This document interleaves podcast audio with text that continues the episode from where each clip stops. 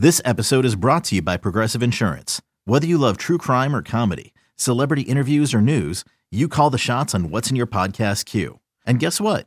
Now you can call them on your auto insurance too with the Name Your Price tool from Progressive. It works just the way it sounds. You tell Progressive how much you want to pay for car insurance, and they'll show you coverage options that fit your budget. Get your quote today at Progressive.com to join the over 28 million drivers who trust Progressive. Progressive Casualty Insurance Company and Affiliates. Price and coverage match limited by state law. This episode is supported by FX's Clipped, the scandalous story of the 2014 Clippers owner's racist remarks captured on tape and heard around the world. The series charts the tape's impact on a dysfunctional basketball organization striving to win against their reputation as the most cursed team in the league. Starring Lawrence Fishburne, Jackie Weaver, Cleopatra Coleman, and Ed O'Neill. FX's Clipped, streaming June 4th, only on Hulu. When you need mealtime inspiration, it's worth shopping Kroger, where you'll find over 30,000 mouthwatering choices that excite your inner foodie. And no matter what tasty choice you make, you'll enjoy our everyday low prices, plus extra ways to save, like digital coupons worth over $600 each week. You can also save up to $1 off per gallon at the pump with fuel points. More savings and more inspiring flavors make shopping Kroger worth it every time. Kroger, fresh for everyone. Fuel restrictions apply. Yeah! Welcome to the Brett Boone Podcast. Explore the mind of MLB All-Star, Silver Slugger, and Gold Glove winner, Brett Boone, as he sits down with his friends from the world of professional sports. Now up to bat, Brett Boone. Welcome to the Boone Podcast. I'm Brett Boone, and today on our program, it's the annual Major League Baseball preview show. Joining me is New York Times bestselling author Tyler Kepner, national talk show host and executive producer of the Boone Podcast. That's a big title right there. Rich Herrera. Guys, welcome to the podcast. Great to be here, Booney and Rich. Tyler, whenever I get a chance to hang out with you, I think I get smarter. Okay, I don't know about that, but thank you very much. Rich, you ready to facilitate this bad boy? It's a big seat. This seat is the podcast. I don't know if you're worthy, but today we're going to find out. I'm going to try my best. Take it away. Listen, I got a Gold Glove, Silver Slugger, professional podcaster with me. I've got a New York Times bestselling author. Don't forget his book, The Grandest Stage, The History of the World Series. I'm going to do my best to step my game up like it's opening day. So let's just get right into it. Question number one, and we'll start with you, Brett. Do you think there's going to be a hangover post WBC for all the players that were involved and away from camp? I don't think there is. I think these players go into it. It's almost like an exhibition, almost like going to an all-star game. But during spring training, when you're not kind of seasoned and got your groove yet, I think this WBC opened a lot of eyes. I think it surprised a lot of people. Of how exciting it became, and of course the epic ending with the Ohtani versus Trout ending. Trout wins the MVP trophy. Really cool. I think it was a home run for baseball. Coming back, it's not really going to be a hangover. These guys know what's at hand. Opening day is when the season really starts. Just a handful of guys from around the country got to have a little fun tournament before the 162 starts. So Tyler, let me go back and repose this to you, because there will be some detractors after what I thought was a great WBC. I went to the games down in Arizona. We saw Jose Altuve is going to be out for at least 2 months. Diaz gone for the year for the Mets. What about the folks that'll start saying, well, you know what? It was fine and everything, but the injuries and when it gets in the way of getting ready for the real season, they have questions about that. Yeah, I think that's less of an issue now maybe than it's been before. I mean, I remember we've been through this in the past, right? Mark Teixeira got hurt in the WBC, and Drew Smiley, I remember, really blew out in the WBC. So it's not like it's the first time it's happened. And I think the goodwill from the tournament, the excitement, that everybody saw, and honestly, the money that kept coming in for the league and the union. I mean, over 1 million fans came to those games. The ratings worldwide were fantastic.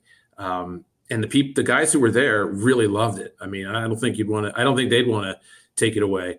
It breaks up spring training in a fun way. It gets you in a really competitive mindset early, and then you dial it down for a week, and then you get right back up in spring training. I think these guys are professionals. I don't think there's going to be a hangover. I think they'll be fine. And whatever injury concerns there are, I think within 4 years, people will be excited all over again. And I love it. I'm sold. Well, Boone, we had Benji Gill on the last podcast, and he talked about how great it was for the Anaheim Angels, or Los Angeles Angels of Anaheim, I should say, that not only did you have Shohei and you had Trout, and maybe this will make them even hungrier after being on that big stage, but I also had a young pitcher for Team Mexico that got a chance to see what it was like to be in that atmosphere that felt postseason. It did feel postseason, and I went into this WBC with an open mind. As a player, I talk about it in two breaths. I'm Brett Boone, the player, and what would I do if asked to be in the WBC, wear the USA uniform? Of course, I'd say yes, but I would have reservations. You know, it's spring training. I just want to get ready for the season. It's about getting my timing down. It's getting your two ABs going home and hopefully everything comes together in that final week. As a fan, it really grew on me as the tournament went on, because I think it was genuine. Watching those guys on the field, they were genuinely having a good time. I'll guarantee a lot of these guys went into it, especially the guys that was their first WBC, thinking, okay, it's nice, I'll represent my country, but really I got to get ready for the 162. I think as it moved on, and as Tyler said, the excitement around the game, the fans I saw, that Mexico game when they beat the United States and just panning to the fans, it was like, wow, this is a big time atmosphere in spring training. We're not used to this yet. We're used to this in October. All of a sudden you're getting a little taste of it in early March. I think for the community of baseball, and now Brett Boone, the fan watching, I had a good time watching it. And seeing, I loved all the subplots. I love the Great Britain guys that were plumbers, that were firemen, and now they're facing Shohei Ohtani. I mean, that's a story they'll have for the rest of their life. I thought the stories like that were really cool, but even the biggest of big stars, I thought really genuinely enjoyed their time. When a lot of times you think, oh, we'll mail it in, we'll do a good thing for baseball, we'll shuffle some things around, give them a good show. I think these guys got caught up in it, and when it was all said and done, they wanted to win, and it was really cool to see. Yeah, Boone, you're absolutely right. Mike Trout didn't play in the last couple iterations. He enthusiastically signed on this time because he saw them win in 17, and even though they didn't win this time, they came as close as you could, and he was talking after the final game about how it reminded him of travel ball. And most of these guys have come up through that travel ball system now, and it's a fun. What he said is, in the sense, like, these are guys that they're not your regular teammates, but they get to be your teammates. It's like an a traveling all-star team for a couple weeks, and you get to bond with them, even though you know it's only going to be for a short time. You get to learn a little bit about these guys and experience being teammates with the best of the best for more than just, an all-star couple days. So I think that familiarity brought back a lot of really nice memories for him of growing up, with the added benefit of representing your country, which is a whole different kind of vibe. So I think the guys who sign up really are glad they did. Let me just add a point onto that, Rich. I asked Benji Gill about that, who obviously was the skipper for Mexico, and he was start to finish. And I said, Benji, these big leaguers and us as players, we're used to a certain way. We get to the ballpark at 3:00. We have a game at 7:00. We leave the ballpark after we do our press and our ice and our maintenance that we have to do after the game. We eat dinner. We go home. That's our ballpark. That's our clubhouse as a visitor 24 hours a day until we move on to the next ballpark. I said, Benji, that had to be different because it was a tournament type atmosphere, especially in the beginning. There's a bunch of teams. He said, Boone, it was unbelievable. And you mentioned Mike Trout and the travel ball. He said, it's like one game was ending and we were waiting to come into their clubhouse. Yeah. They had to get out of the clubhouse. So it was kind of travel ball-y. Maybe, and the only thing, I never got to go to Rosenblatt in the College World Series. But it seems like that. I've been to some regionals at the college level, and it's almost like the team before, we're waiting, hanging on the fence, watching the game to finish, get them out of the dugout so we can get our equipment and our get set up for our game. So I thought that was an interesting aspect, but he said the players handled it well, something they're not used to, especially the veteran guys that have been in the big leagues for a long time. And I thought that was a pretty cool little side note too. Sorry, Rich, take it. No, I was going to say, I'm going to throw this out of Tyler, because again, Tyler wrote the book last year, The Grandest Stage, History of the World Series. Again, New York Times bestselling author. So we get a chance to ask him this. So Tyler, you did all that research on the World Series. I've been to a World Series game. I went to the WBC. My son and I went. We dressed head to toe, red, white, and blue. We felt kind of odd, like, I wonder if we're going to be the only one showing up dressed in America from head to toe. And, you know, I got in the car and we're driving and we stopped to get gas, and I've got, you know, red pants on and blue shoes, and I've got USA, and I've got, you know, my son's got a cowboy hat on, and we got bandanas around, and we're like, oh man, we look like nerds walking through here. But as soon as we got out of the car, we start walking up to Chase Field. All these fans are streaming out from Team Mexico. They just got done playing Canada, and they're waving flags, yelling, screaming, high-fiving. First people we see are a bunch of Canadians, and they're dressed in Canadian baseball jerseys and hockey helmets. They want to take pictures with my son because he's got the cowboy hat on.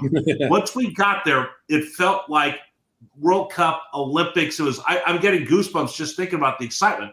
So I pose this to you. We compare it to postseason baseball because that was the atmosphere that I felt.